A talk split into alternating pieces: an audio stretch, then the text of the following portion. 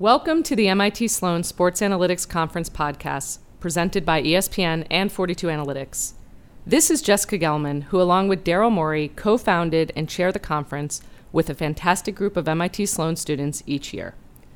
We are thrilled to announce the launch of this podcast network to add more avenues to grow awareness and innovation around analytics in sports.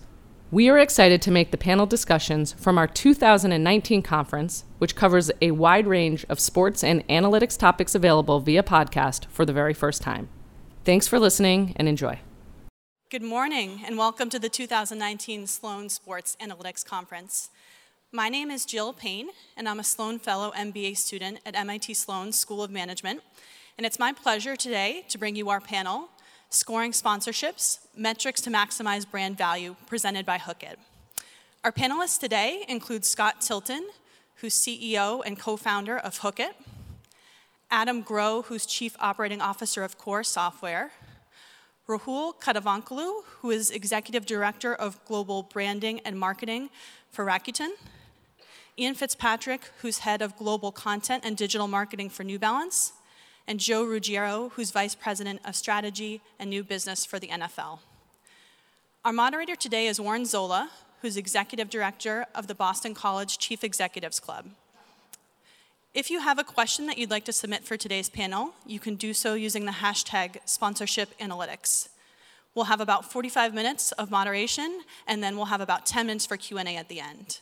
Uh, will be selecting the questions with the highest mentions. And with that, I'll turn it over to Warren.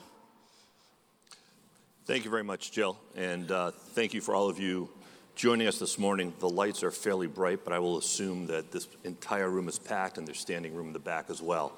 Um, but we're thrilled to be here and to contribute to what has turned into an absolutely spectacular conference over the 13 years that it's been going, which has been a tribute to, to Jess and Daryl and all the students at, uh, at MIT. And I think uh, real quick, I think the intro remarks this morning from the dean at, at MIT were really insightful and I think will lead us to today, where for those of us who teach business of sports, it used to be you would take sort of best practices from the business world and figure out what decisions and how to apply it in the sports context. And now, and analytics are certainly part of that, and sponsorship is a big part of analytics now, within sports, this is where the cutting edge decisions and innovation is occurring, and you're seeing other industries begin to learn from sports. So I think that's fantastic. We've got a great panel here today, um, and I'm really excited about, about launching into this. And the goal that we're going to try to answer today is how do we use data and analytics to change sponsorship decisions? And just a, a couple of, of, data points to get us started, and then I'll, I'll get the ball rolling with some questions.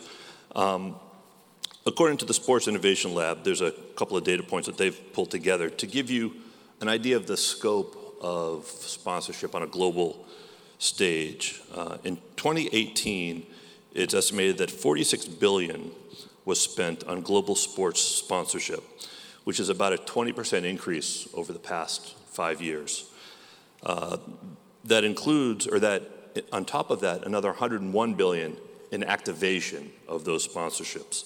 Um, more data that we've, we, we have from IAG is that 80% of brands report a need to validate the ROI on sponsorship, yet only 35% of those brands have systems in place, which means we have a large number of people trying to invest in some sort of sponsorship measurement, which is why we've got some, some leaders in the industry here to talk a little bit about that. Um, the sports, the, the landscape is changing, and one of the reasons that it's changing so much in sponsorship is the way we consume entertainment. It is now done asynchronously. You will watch your favorite TV show whenever it's convenient for you, as opposed to when it airs at, at 9 o'clock on a Thursday, with the exception of sports. And as a function of that, the, sponsor, the viewership for sports continues to stay high. And as a function of that, sponsorship deals become all the more imperative and they become more expensive because of the viewership. And as that cycle continues, we now need expertise and data to help make great decisions, both on the brands and the properties, but also to collect that data to figure out how those decisions have been made, whether they've worked well, and to look towards the future. So I'll stop there. That gives us a nice framework for the panel. Um, and what's clear, sort of, as, as we get going, and I think that hopefully today will give you some, some insight, is that while sponsorship continues to grow, there's a feeling that the industry itself is flying blind. And I think that, again, the experts today should help shed some light on that to help you moving forward. So that's enough of my, my remarks. Um, you aren't here to hear from me, you want to hear from the experts. Let me start with Rahul, Ian, and, and Joe. Um, in this new world, when you're a brand or a property deciding on a sponsorship deal, how has the industry changed over the past decade or so? Um, I'll start with you, Joe. Sure. So clearly, it's changed a lot over the past decade.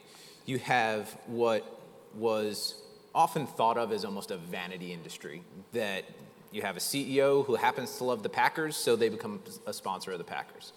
And as the industry has changed and analytics has become more prevalent and it's possible to put numbers against some of those investments, there's an eagerness to put the numbers against the investments. And the investments, the price of those has continued to rise. So if this is something that now is not just appearing at down here as an expense line, it's up here. And you've got CFOs who are asking tough questions about am I driving ROI off of this? And how do I um, increase the value that I'm getting out of this partnership? So, as part of that, both the brand side and the property side have embraced analytics a lot more. And I'd say if you were to go a decade or so back, actually, I had a conversation with a friend at another property that said, um, there was a reticence around analytics to say, all right, this is something that brands are just going to use to try and chop away at the value of that sponsorship.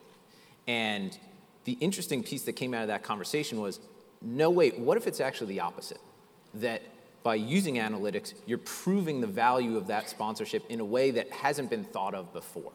And can analytics actually help to grow the industry? And that's something that I think we're seeing over time now. That's great. Um, Ian, New Balance is certainly a major player in this, both on sort of an individual and at a, at a macro level. What changes has either New Balance or have you seen in this industry um, over the past decade or, or thereabouts? I, it's funny to hear you say that we're a major player. I hadn't thought of us that way. I think we perpetually uh, try to try to view the world in which view, view a world in which we're a challenger to the major players. Certainly, we're outspent by uh, an extraordinary uh, ratio. I think, I think what's fundamentally changed, I won't speak to the industry at large, but I will speak to New Balance, um, is that a decade ago, the sponsorships we had were significant to us, but mm-hmm. fairly small ball by the, by the standards of the people sitting in this room.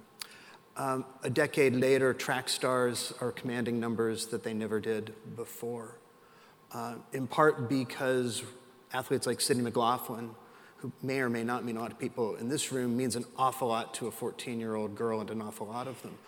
Um, but also for a brand like ours, we're starting to spend what for us is extraordinarily significant money going into basketball and, uh, and uh, ponying up for Kawhi Leonard and beginning to think about athletes like, um, or digging more into places like the Premiership. So for us, we're starting to write checks that come with questions we haven't had to answer in the past.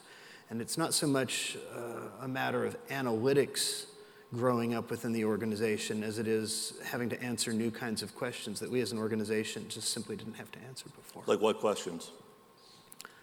Like, what is all this Kawhi money getting me? um, is a start. Or um, what is the best way for us to begin to monetize these sponsorships, especially for athletes who may or may not um, be able to monetize them on their own? Mm-hmm. Okay. Rahul, you are at Rakuten and you, have carved out intentionally sponsorship as a priority for the organization, which is a huge global brand. In addition to, I want to hear sort of the sort of your thoughts again on, on how it's evolved over the past decade, but but take a step back and tell me why is it such an important component of, of your organization? So uh, let me start with introducing Rakuten a little bit. I'm sure a lot of you are seeing the brand and the logo out there now, but uh, we're a household name in Japan, right? We're not a single service company. We're an ecosystem. We have 70 businesses which are all connected. And at the core sits the brand, data, and membership, which is our loyalty program. Now, our international expansion has largely been inorganic. Uh, it's through acquisitions. And by strategy and design, we let these businesses run with their own brand names, the ones which we acquired them with. Ebates was Ebates, uh, Viber, our messaging app was Viber. Uh, but in 2017, we thought the timing was right to unify all these brands and bring them under the Rakuten portfolio. To start with, um, we needed belief internally that we're ready to go on this journey. It's a huge brand transformation. It's not a one off project that you say, okay, we've done it. It's just not logo changes. Uh, so we needed something very strong to support us through this journey. And sports is not new to us. We own a, a baseball team in Japan. We own a, um, a, soccer team in Japan. And we were in a similar position in, in the early 2000s uh, when we were building our brand in Japan. And we took all those learnings. So that was one big thing going for sports. And two, in the early stages of building a brand, there's a certain emotional quotient that's required in order to uh, get consumers on board. Uh, it's the philosophy and the purpose with which you're building the brand that's more important than just starting to push television commercials at them or products and services straight away. So we thought sports would do that a lot better uh, in bringing that emotional quotient over and above all the other value uh, that we need in building the brand. So that is the journey, and it started. Uh, there's no looking back. It's working very well for us. We've made a positive start. Um, um, we're on the jersey of um, Football Club Barcelona. We're on the jersey of um, the badge on the Golden State Warriors.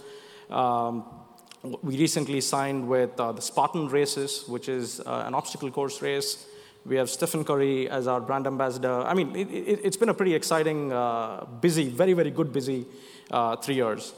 Uh, the first question you asked in terms of how the uh, industry has evolved, I think I completely agree with Ian and Joe. I think it's changed significantly. It's not a bunch of administrators sitting and selling assets. Um, the value is not around, I'm giving you so many seats, so therefore the value is, uh, is X. Uh, uh, you see signage around the stadium, and therefore you add Y on top of the X. I think the conversations are changing completely. It's today, I feel it's two brands sitting across the table, understanding what each other want and how we can contribute to this conversation. I think that's the change that I'm seeing um, uh, in the last decade or so. Okay, and so Adam and Scott, you've heard from three brands that clearly are educated consumers in this space. They understand the value that sponsorship uh, can provide. And A, are you seeing more, over the past decade, let's say, are you seeing more companies that are embracing that opportunity? Are they better? Are there customers out there that still don't quite get it so that you are having a hard time selling the value proposition that you can provide with the insight that data can, can provide for those, those companies. I'll, I'll start with you, Adam. Yeah, uh, for us, the teams are our, our primary customers right now. Um, I think you did an interesting stat early on where, like, of the 80, 90% brands activating, 30% are actually managing it really well and keeping it organized. And that's a trend we see through the industry. And that's really where our niche is and where we came into play, right? Is helping uh, organizations, teams understand their assets better. Uh, one team, for example, we came in and they had maybe 30 assets on paper, and by the time we got through helping them uh, put it into the KORE system, it was around 700, 800 assets, right? And if you don't have that in a system and you don't understand your assets, you're gonna have a really hard time analyzing them because you're not going to have the data, you're not going to have the ability to actually understand what the true value is. So, a lot of clubs are just trying to understand right now what their assets are, how much they're worth, are we activating against them? Um, and then uh, vice versa, where we're really making a lot of headways on the brand side as well and working with brands like Rakuten or New Balance and helping them understand their assets better as well because the same problems we're seeing on the club side, we're also seeing on the brand side where there's these mega partnerships happening, but they're being measured on 20 different spreadsheets or the deals are being done and valued in someone's head who's been there for 20 years. Uh, and so I think the executives and CEOs that are asking for ROI or uh, the CEO at a club who's asking for more revenue, uh, they realize that data and analytics are what's going to help them drive that additional gap. And so that's where KORE really comes into play is helping them put that pen to paper and start organizing it. So it's certainly a trend that's changing uh, because people are actually starting to digitalize and create data. So, I mean, when we talk about the statistics in terms of everyone sort of wants to do it, but not a lot of people understand how the, what the impact is. Um, how prepared are most of these, these teams or clubs that you work with to actually provide you with data that you can then use? Right? are they sophisticated enough now where they can actually deliver stuff that you're able to come up with some, some real world answers for them? Or are they still pretty far behind and they can't do that? I would say it varies. Um, in all honesty, on the sponsorship side, the US model is very different from the European model, where in Europe, most of these clubs are already sold out of tickets, and, and the focus isn't about tickets and entertainment. Um, they're global brands, and they're doing massive deals um, globally, nationally, and regionally. Uh, versus the US has been much more about ticketing and entertainment. Uh, so, I, coming from the Jazz, I compare sponsorship today to where I was when it maybe six or seven years ago into the ticketing world, where nowadays they're doing ticket pricing down to the seat by the game, by the day, by the hour, by the guy's favorite color, right? This guy likes red, he'll pay more than the guy who likes blue. Like they've gotten that deep with it. And that's sponsorship is just starting to ask those questions and starting to understand how much money we're leaving on the table. Uh, so some clubs, like the example I gave, where the club had no assets on paper, it was all in their heads, um, versus other clubs who uh, are really advanced and been doing this for years. And we see that more on the global stage. Uh, Liverpool, who you guys partner with, very advanced. Um, and, and so they're using our system to take it to the next level versus some of these other clubs are just using our system just to understand it at a very basic level. So. Okay. Scott, we finally get to the end of the row here, and I'll, I'll pose the same question to you, but also, you know, Hookit's helping evaluate the success of how these, these relationships have, have worked. Have you seen any change over the past 10 years? Are there, are there more uh, educated questions that your uh, customers are asking you?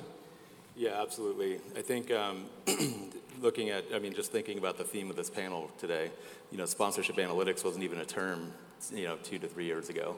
And you're finding that the organizations that have embraced the analytics culture have drove massive efficiencies in terms of generating ROI and understanding the investments that they're making.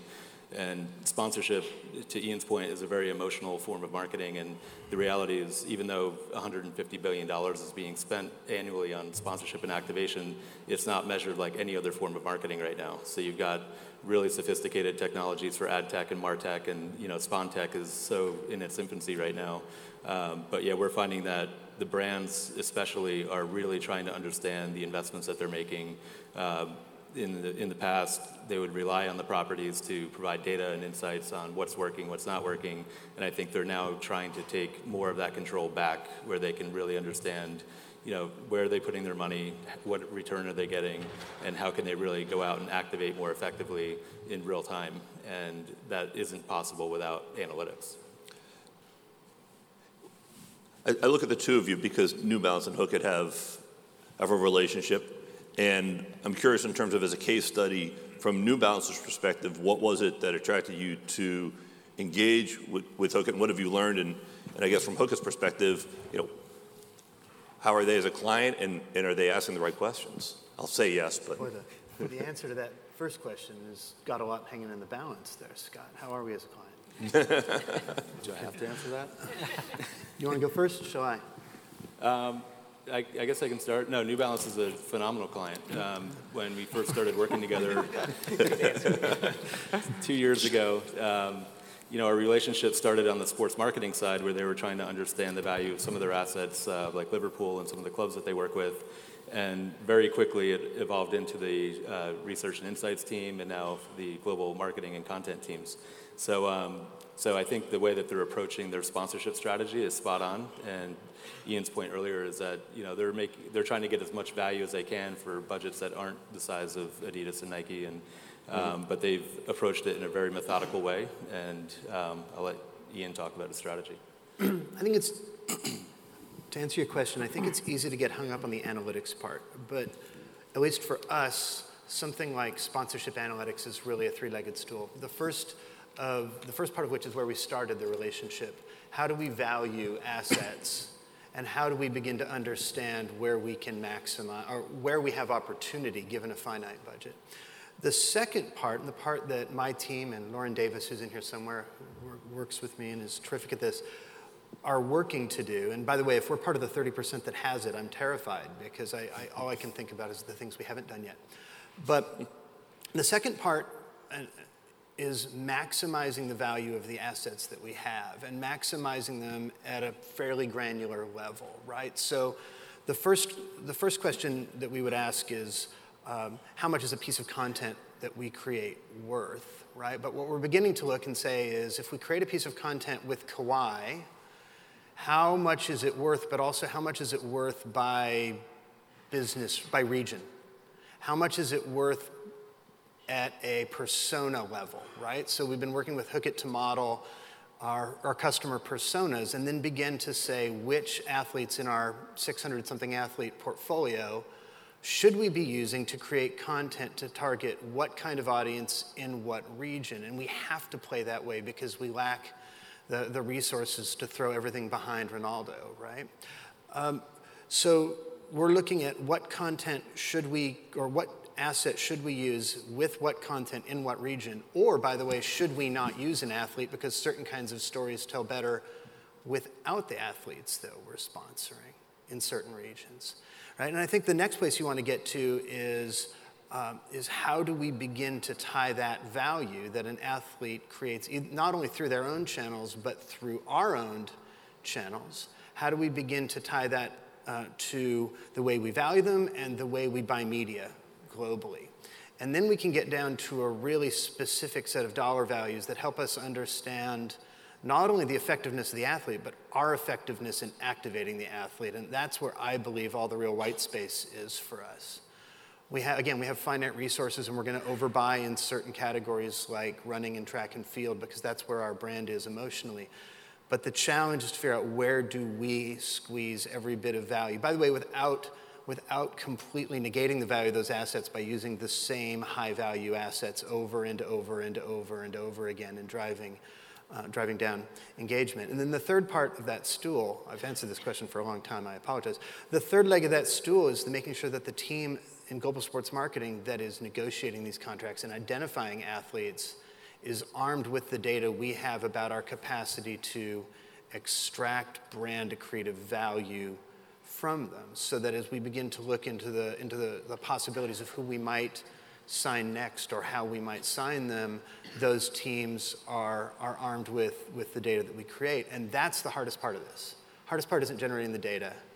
Hardest part isn't finding a partner who can develop the analytics. The hardest part is building, is digging into the gray matter of organizations that aren't used to thinking this way and finding a common language that you can use to maximize your investment. That's the struggle that we have every day. Joe, back to you on, on the, the NFL side. You know, massive property, and you've got a whole cornucopia of sponsors, league wide, and, and certainly team wide, uh, or, or, at the team level. But how do you, at the, at the league level, sort of evaluate success in terms of we're partnered with X?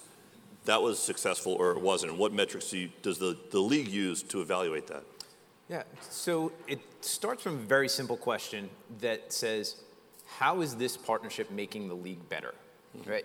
we will have, anytime that we're talking to a partner, if Commissioner Goodell is going and talking to the CEO of Pepsi or to Verizon, his question is, how is this partnership making the NFL better? And then the same question, how is this partnership making it better for Pepsi or Verizon or whoever? Um, and that question is going to be different for every single partner. So, yeah, we're going to look at partnerships that are focused on making the game better. We're going to look at partnerships that are focused on community and cause efforts and driving the value of the NFL brand, connecting with different demographics. So each of our 30 league sponsors has a very different measure of success, but we're all very clear about how do we set that from the start. So if we're going and saying what's most important for this year for this partner is driving awareness, then let's put a bunch of assets against that. If it's something else where this year it's important to drive consideration or to drive purchase um, or to drive new business to business relationships, then let's measure against each of those pieces. Um, and it's going to change over time. I think one of the things that is really core to how we think about partnerships at the NFL is the long term nature of them. So, mm-hmm. all of our deals that we're doing are four years, five years, and going into those deals, we're thinking about what's that partnership going to look like in 2.0. So, we've got to say, how can we be driving value collectively for a 10 year period with a certain partner? So that means there's got to be a lot of different stories coming out of this. There's got to be a lot of different touch points, and it can't just be, hey, let's do one campaign, measure against that campaign, and move on to the next. So hopefully that gives a, little bit of a sense. So sort of a long-term strategy, win-win as best you can to determine success. Yeah. Rahul, your firm obviously has spent a decent amount of money on some properties, one of which is a jersey you're wearing, another one is a well-known NBA team. How, how does Rakuten evaluate success with either at, at a company wide level or with an individual sponsorship deal? I think it's a combination. So, uh, like, like I said in, in, in, when you asked me the previous question, it's about two brands talking to each other and see how we can help each other. And it's very important before you get into the data and the analytics side of things to get this vision and strategy right. Um, when I announced um, uh, that I'm going to be speaking at, at, at, at, this conference, I got a lot of messages from a lot of people but when people started asking me what the topic was, they were like, oh, that's rough. It's going to be a tough panel. I said, I think it needs to start with acceptance. I think you need to know that you have to evaluate these partnerships. There's no looking back from that. Uh, there's no point trying to spend money and shying away from data, whether it's long term, short term, or real time. Um, I think when you have a metrics, I think it helps you evolve your strategy on the go. Um, if you're making some mistakes, you you learn, fail fast, learn fast, and you start evolving that strategy.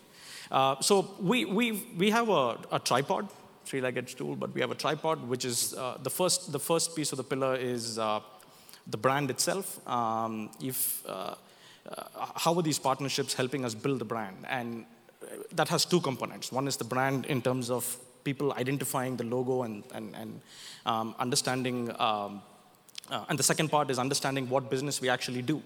So that's the first pillar. The second pillar is how much of this interest that we're getting in terms of awareness can we convert it into some form of business? We have, like I said, we have 70 businesses. Not all 70 are in every market, but um, um, we have a mix in every market.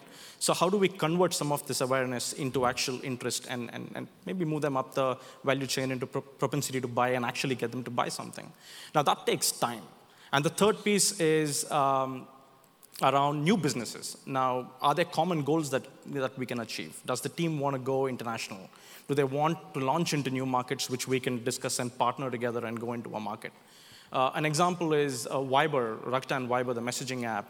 Um, uh, one of the things that the Golden State Warriors wanted, they had a lot of content, beautiful content that they were pushing out in English. But what we're helping them with is converting that into 10 different languages, which is same content, but it can be monetized in a very different way in different markets. Now, th- that's the piece they didn't have, which we said we can actually piece for them, which is a win for them. Mm-hmm. Um, uh, so I think it goes back to the vision that you draw. Uh, that's super critical because without that, your chances are your metrics are wrong, the way you evaluate the, the data is wrong. Uh, it could be downhill from there. I think it's very important to get that vision right. So it's, it's been a positive start, and we have a long way to go, like I said, but uh, the numbers um, seem very positive. Yeah, I would absolutely agree with that. If you don't have the vision piece aligned, the metrics aren't going to matter. I agree with that. One of the things that I'm most excited about that's really just in its embryonic stages for us is beginning to build metrics around a set of shared values between our brand and athletes that we have on the roster and athletes we might explore. So beginning to take brand attributes that we value, right, that are core to our positioning, and being able to begin to measure alignment using social graph, really, um, of athletes in, term, in terms of beginning to drive, or how to, beginning to measure their alignment with that set of values, right? So that before we even have a conversation with an agent, before we approach an athlete, we'd be in a position to say they fit, they fit our idea of what our family, of what our roster looks like. So it seems, and I, I see, Adam, I want to come to you because I see you, you, you're nodding your head. It seems that part of the strategy here clearly has to be proactive than reactionary to entering into this, this space, right? Is that something that is becoming more common from clients that are, are coming to you? Are you helping them get there to think about not only you know, some, some problem that's arisen, but what's your long-term strategy and, and how can sponsorship help get you closer to that goal? Yeah, well, I think these guys are perfect examples of what's driving the industry forward. They're asking really tough questions and have stools and tripods uh, that they're drawing up on their, their chalkboards or whiteboards or whatever. And um, when you go to a an organization and a club and a partner who doesn't have that type of data available, um, it really makes it hard for those organizations to answer these questions for you guys. And that's what's making the clubs start saying, hey, we need to become smarter in what we're doing so that we can prove the value and the value chain here. Mm-hmm. Um, and I think that's also what's changing what's valuable in the industry. It, uh, we've seen a dramatic churn in what assets are the number one selling assets year over year. And three years ago would have been signage and tickets, and now it's digital assets, and everybody's redoing their strategy on the way they actually sell uh, their their sponsorship inventory by how many followers we have, by what regions, and and it's not about getting LED signage and, and gaining those impressions within the entertainment of the game, but it's the content and the reach that they have, and you have to be measured and you have to be organized to be able to, to look at that and, and partner with these people. So, Scott, yeah, I think um, that's exactly where the industry is going. Is you know when Anheuser Busch made the announcement shortly after this conference last year that they thought the traditional sponsorship model is broken, and you know we we couldn't agree more. And I think there has been a tendency where the industry has been very reactionary and and not very proactive, and it's probably going to go even a, a couple of steps further than that, where sponsorship strategies will become prescriptive. And the data and the insights are there now and the metrics are there to be able to understand you know which assets are the best fit with my brand in advance of you even going out and negotiating with them.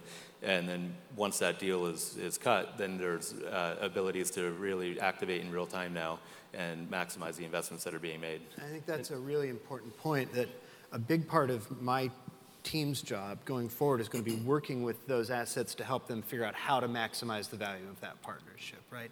Down to the athlete level, how do we increase the value of down to the level of the social posts that you're making in order for us to be able to help capitalize on the value that, that you bring to the brand? It, it also goes into uh, the way you structure the organization. See, the, the team that's actually measuring should not be somebody sitting in the basement or on a different floor, uh, coming up once every quarter and telling you, hey, you know what, you're way off the metric that we'd actually put together. They should be an integral part of the team. Um, um, sp- sports sponsorships, the team looking into that, and the brand team should be uh, somewhere tied um, so that they agree on stuff way in advance and not meet once a quarter and, and, and disagree all the time. I think it'll go nowhere. So I think it also depends on the way you structure the organization. How do you embed everybody into that common goal and vision that you're drawing? Uh, keeping the fan uh, who is potentially uh, a fan of your brand or a customer uh, in the future, um, um, keeping them at the, at the heart of everything that you're doing. I'd agree with that. I think that that's something that we look at from the property side a lot to say, is this organization that we're potentially partnering with ready to do this? And that means you've got to have the people, you've got to have the analytical skill, you've got to have the plan to actually make this sponsorship successful. Because sometimes you'll just get someone who runs right into this and those deals are going to fail. So you've got to have the vision and you've got to have the plan and the people organized to actually maximize the, the investment that you're making. I think one of the challenges in, in, that, and I think that's exactly right, Joe. I think one of the challenges is that we're still in a space where the metrics that we're using, there's no standard gauge for the metrics that we mm-hmm. have, right? So one organization's set of analytics doesn't plug into another, yep. right? So how do we begin to translate between the way we measure value and the way you measure value? What are those standards going to be, and how do we talk about them both between one another, but also how do we wrap those in narratives that flow through our organization such that people coming in and out of the organization can make sense of them. I think that's one of our most profound challenges as leaders is to figure out what is that, that shared language. No, I totally agree with that because it's not like you're buying an ad and you can say, this is the CPM, and that's just a common fact. If it's one brand is going and doing a great piece of analytics, the property may be doing something else and another brand may be doing something else. And there it's hard to bring those into a negotiation when the first thing is going to be questioned is well i don't know if i get your methodology. Yep. or and, subscribe to it. Right. Exactly. So the more that you start to get to common standards the more it'll start to look like uh, the way that we think about advertising and other forms. But absent that, there still is an element that's really about the negotiation. Like, very simply, the, the price is what someone's willing to pay. Mm-hmm. And the analytics that are going to help on that, but it's still going to come down to a negotiation. A quick question for, for, for Adam and Scott. As we talked a little bit about sort of the past decade, I, am a little, I'm interested now in sort of looking towards the future. You guys are on the cutting edge with, with what you're doing at, at KORE and Hookit. What are, what are the areas that we should be paying attention to in the future in sponsorship analytics from your perspective? Um, yeah, so we see, uh, you know, third-party standards, and you know, media value has historically been one of the main drivers of value or the way to measure value, and it feels like there's actually a little bit of fatigue around that right now because um, is all media value good? And so we're developing, you know, a standardized set of KPIs that go deeper than the media value piece. So things like promotional effectiveness, share of voice, uh, brand fit, you know, which is all driven by what the brand is trying to accomplish, and then they can literally score the different assets and understand which ones will make the, you know, the most benefit to my brand. Um, so I think going deeper in the KPIs is going to be a very uh, critical piece, so that everyone is subscribed to the same metrics that they can use to uh, to measure success of a sponsorship. Um, so yeah, and one of the when we first started tracking social media, you know, back five six years ago, um, one of the first big hurdles that we had to um, tackle was everyone was uh, still subscribed to impressions and impressions is not the way that social media works. It's engagement-based currency, and um, so in the early days, it was very difficult to get people to look at engagement versus impressions. And uh, but then that finally kind of that tide tipped. So, but yeah, moving forward now, it's it's media value, it's share of voice, it's promotional effectiveness, and all these different types of things that you can use to gauge the success of a partnership. Adam? Yeah, I think two things. One is the standardization of assets, uh, which I think you hit on. You know, common standardization is when everybody has it in their head and everybody has a different Excel spreadsheets. It's not standard from club to club to club and partner to partner to partner. And you know, like one of the things we like to think we're doing is revolutionizing that and, and actually helping the team standardize. So now we go into teams and we put them into the KORE uh, sponsorship program, and and real quickly you'll have a, a CRO, VP, or whatever go, oh, that makes a lot of sense, and and now just like ticketing 20 years ago started going into ticketing systems, we're, we're standardizing sponsorship assets, and there's still very much a aspect of sponsorships where it's pie in the sky ideation and creating platforms and concepts, but the root of it all is the same assets in the bottom, right? Social media activations, all that. And so standardizing it so it is a little easier to sit across the table and understand uh, what everybody has. has. And with that will come the pricing and, and better understanding pricing. We're working with one club right now where so for, we work with over 100 of the Pro 146 uh, Big Five teams uh, in the U.S. We have a lot of data. Um, and to your point, you know, moving away from media evaluations and moving into actual data valuation, the team we're working with, uh, Bjorn, hey, uh, is uh, they're uh, asked us to benchmark some metrics for them because we have the sell rates and, and whatnot. And obviously, without giving away too much information, we're helping them understand benchmarks in the industry. So what's the core average? What are like markets to your team's average? What are your league averages uh, for what we're doing with them is the top 25 assets. So these premium assets that they have, they know that they're pricing them the right way to the market. Um, and so I think with the data will become more sophisticated ways of modeling and pricing, and that's going to be really interesting. Yeah, it's a really good point because uh, the benchmarking is, is a huge piece of it because the question that we would get is, okay, is this good? And so how do I compare against, you know, other, you know, properties in my sport, uh, you know, across the entire landscape? Uh, so yeah, translating the data is a really critical piece and helping them understand. And that's where, you know, the data science and the machine learning and the modeling that you can do around data sets now is really helping advance the industry very quickly. I got one last question before we turn to the, the questions that have been posed via Twitter from the audience. But as we, we think about the future, I'm also sort of interested in terms of that, that in-venue experience, right? Television coverage has been fantastic. You can easily sit on your couch and watch an NFL game with a thousand angles and, and everything. And how has how is the in-venue experience going to be shaped moving forward through sponsorship? What role will that play? Um, I'll, st- I'll start with you, Joe, but but I'm also curious to hear what others have to say. Sure. So clearly, that's a, a focus for the league and all properties of how do you make the in-venue experience differentiated since in a lot of ways it's a lot easier just to sit at home on your couch and have a great or better experience. So we have to think about how do you make that in-venue experience something that is so memorable and such a reason to go. So that means you've got to do two things. You've got to take away all the friction. So there's all the operational pieces of how do i streamline my concessions and traffic and ingress and egress and all that kind of stuff.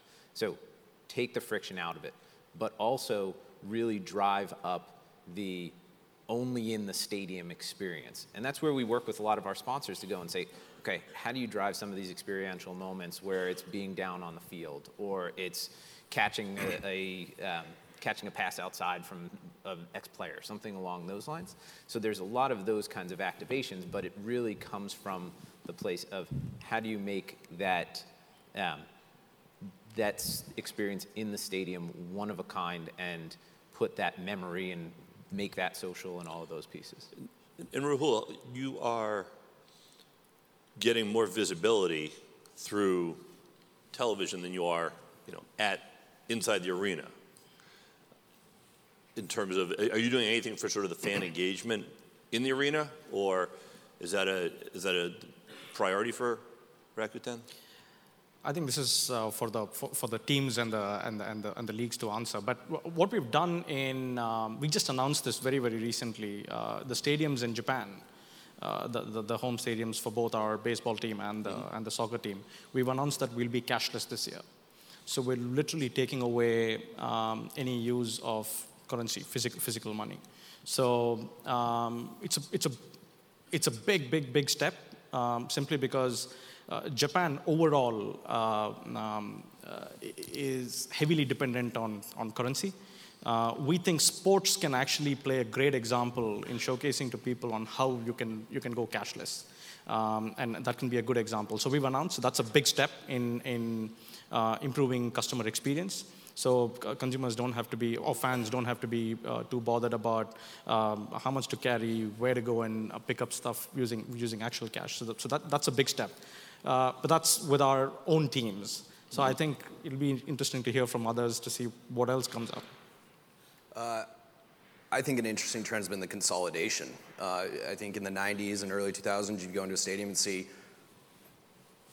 you know, 200 brands posted all over. I think the NBA uh, stanchions are a very good example of that, where it used to be cut up into 10 or 12 different partners on there, and you just throw up looking at it, right? It was just nothing was resonating, and now um, teams have realized they can take all that money and partner it into a much more effective activation for teams where uh, it's, it's a much more focused experience. And, and, when you see one brand on a whole stanchion, it resonates with you a lot more than 20 brands that are cluttered. So I actually think it's a good thing because you're seeing less and less uh, sponsors in there, and, and, the sponsorships are becoming much more strategic and, and much more aligned. Um, and then the other thing is actually how they're leveraging stadium assets now for, because I think it's a stat of you know 85 percent of NBA fans or, or league fans will never actually go to a game, right? And so partners and brands are not worried as much about the in-game stuff but those assets are still valuable. So um, hockey is an example of uh, on the television and the broadcast putting up logos on the ice boards that aren't really there in the arena, but they're leveraging that asset. And uh, I know that Premier and La Liga are starting it as well, where the LED signage, which is the in-stadium uh, most valuable assets, uh, they're now placing digital copies over that by regions, so you can actually sell regional LEDs for the games. And I think while it's not in game, it's interesting how they're leveraging in game assets to drive more revenue. So, one of the questions that the audience has posed is quite simply do naming rights matter anymore? Is that something that is still a priority or less so than it used to be? I, I, I think it will be a priority. I think the, the, hardcore fan is still going to go to the stadium, and they, it's not going to be empty, at least in the in the in the in the in the near future. Uh, but I think what will be important is not to just treat it as signage, but how can you embed your brand into the whole experience? I think that will be ex- extremely critical. Um, I, I, think we've seen examples of how that can be done both in the product world and in the services world. Um, I'd like to add that uh, some of the conversations, I think Camp Nou, FC Barcelona, the stadium is going to go through uh, a change. They've announced it. Um, the Golden State Warriors is going into a new, um, you know, into the Chase Center starting, uh, starting the coming season. So uh, if you look at the blueprints, it's phenomenal. I think the kind of uh, thinking that's gone into uh, building these arenas is um, completely out of the world. They, they've thought through a lot of this stuff right from the time the bricks being laid. It's not like you put everything together and then see where you can put holes and put technology in it. And it's very meaningful technology. I think that's another very important thing. You don't want to have technology for the sake of having technology. It really needs to um, enhance um, uh, fan experience. I think uh, it's going to be a pretty exciting uh, time. To build on that, the stadiums now are becoming such a hub for technology that you have companies that are looking to go and say, how do I use this point, place of innovation to really tell my story? So if it's the example Rahul used of, let's talk about cashless in the stadium as an example of where that can then apply outside of the stadium. If it's new camera technology, whatever it may be, um, seeing or looking at the stadium as a hub for technology and then embedding that into the story that you're telling is essential.